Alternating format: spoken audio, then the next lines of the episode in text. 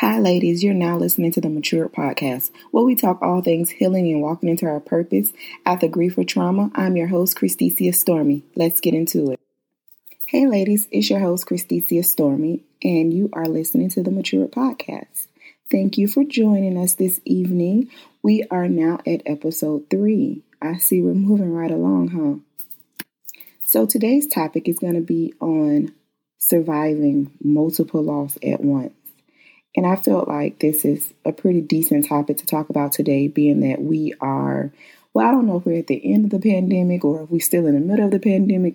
Listen, I have no idea, but I do know within the past two and a half years, we've all suffered at least one loss. And as we all know, grieving doesn't just involve a loved one, it can be a loss of anything that affects you emotionally and mentally, right? Whether it's a loved one, whether it's a job, a relationship, a pet, um, a car, your home, anything, any type of loss, friendship, any type of loss is really grief. And like I was saying, during this pandemic, we've all suffered, right? And I know right before the pandemic is when I lost my brother.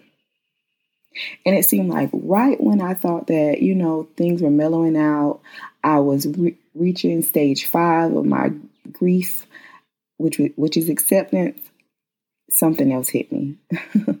um, February of this year, the day before my mom's birthday, we lost my aunt.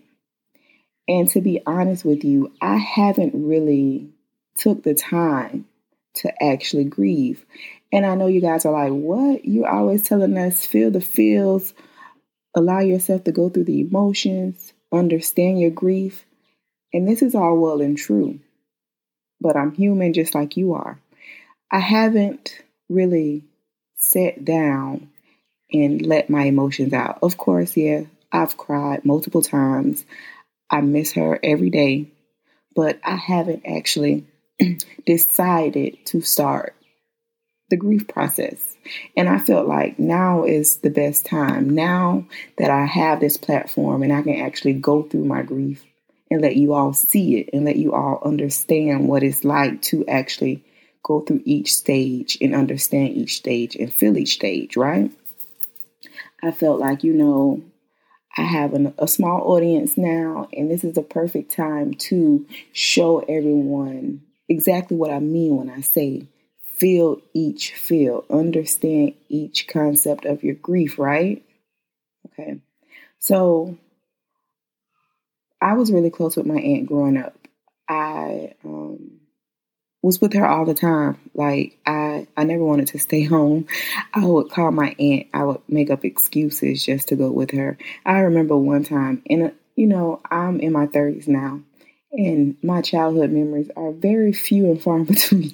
like I can't remember too much of my childhood, but I do remember one day my aunt and I were going to Winn Dixie.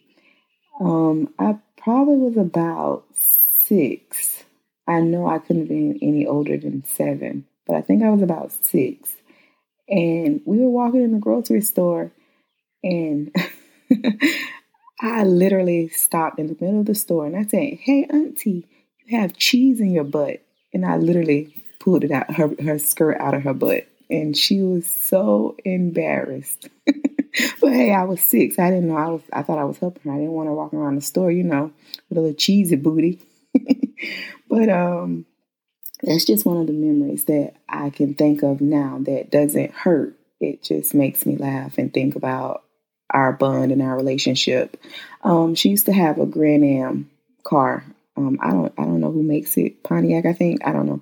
But anywho, I used to literally sit in the middle console. I didn't sit in the seat, the passenger seat or the back seat. I sat in the middle console because that's just how close I wanted to be to her.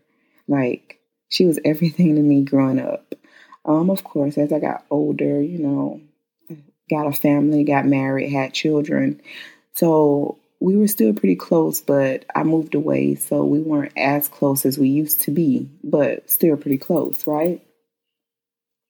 So when she got sick, um, she died from complications of COVID. She got COVID um, in October of last year, and everything just went downhill from there. In which I know that's a common story for a lot of people.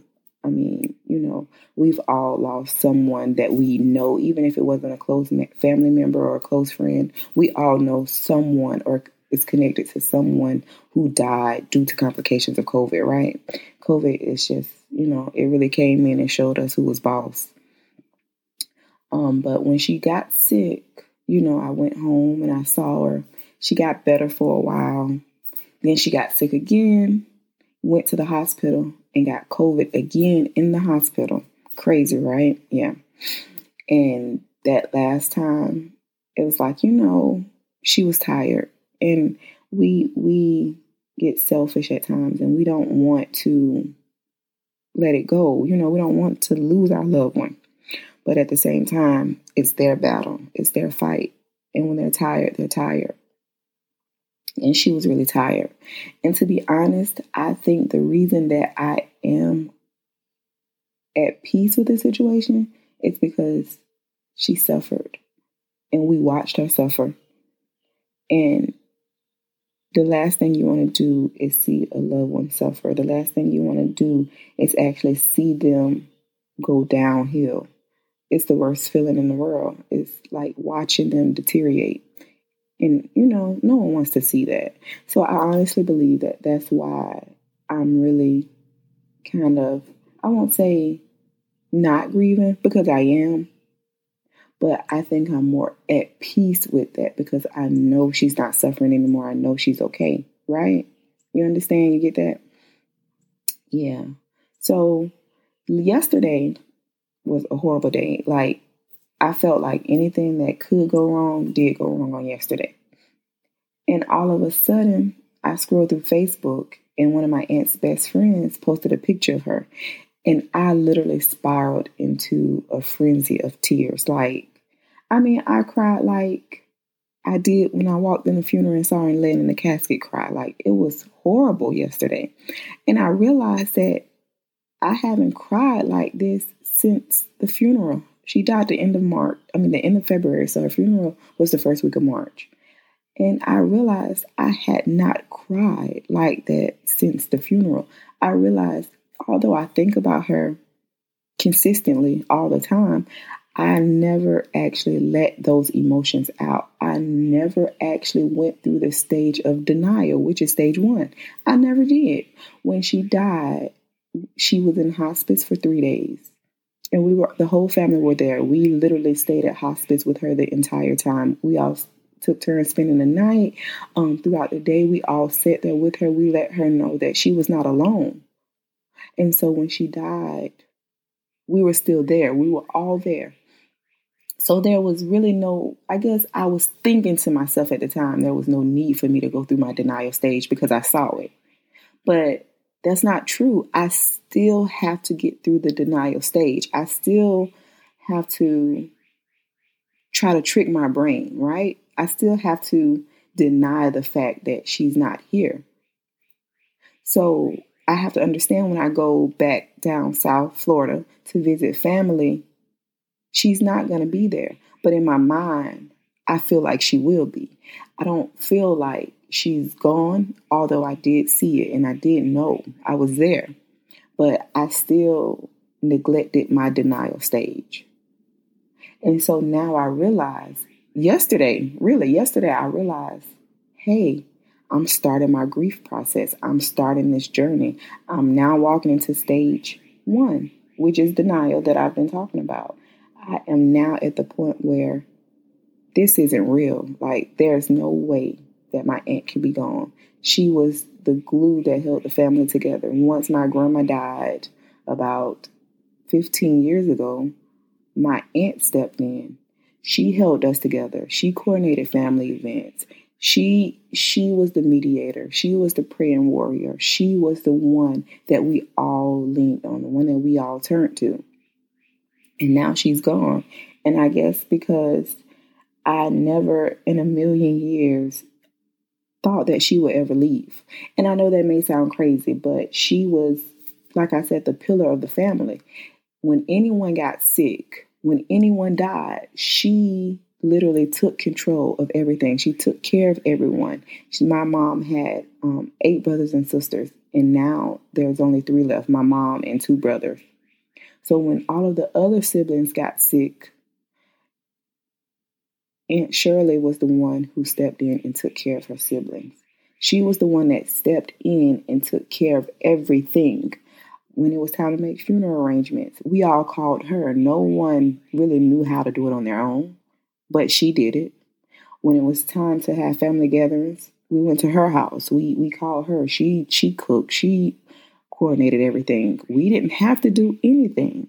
She was the glue that held us together. And I guess in the back of my mind, I'm thinking, well, when I, you know, go back home to visit, which will be next week because one of my little cousins is graduating, in the back of my mind, I feel like she's still going to be there. In the back of my mind, I feel like when I get home, I'll see her. And she'll get my two kids and she'll take them to the um, jetty and feed the birds bread, right? Because that's that's their thing. That's what they do. They love going with Aunt Shirley and feeding the birds.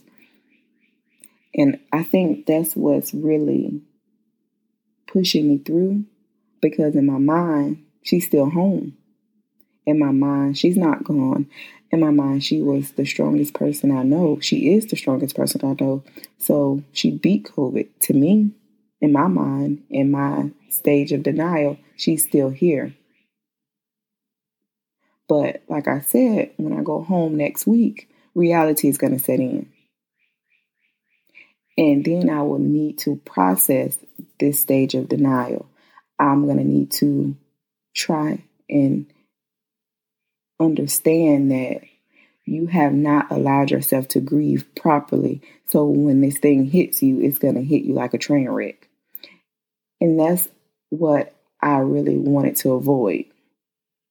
When we hold in our emotions, when we don't let them out, when we pretend like they're not there, they're going to eventually resurface. They have to. You can't continue to hold things in forever. I don't care what what you think, what you say, how you process it, you cannot hold things in forever. Just like a balloon or or a jug of water, anything, it will overflow and once it overflows it explodes or it or it it um, leaks, whatever the case may be. But you cannot keep everything bottled in. Because when you do, when it's time to release it, it's just going to be like hell a tornado or tsunami or something. It's just gonna it's just gonna explode. And so in order to prevent that from happening next week i'm going to take the steps of denial right because right now, if you think about it, I'm really going through one of the steps of denial, which is avoidance. And that's one of the major steps in denial. We avoid the situation because if we don't think about it, if we don't feel it, then it's not real, right? Even though we know it's real, but if we don't think about it, then how can it be real? If we avoid it at all costs, if we pretend like it's not there, how can we know that it's real, right? So, right now, that I guess I've been going through the avoidance of it for what, two months? Two, two and a half, three months.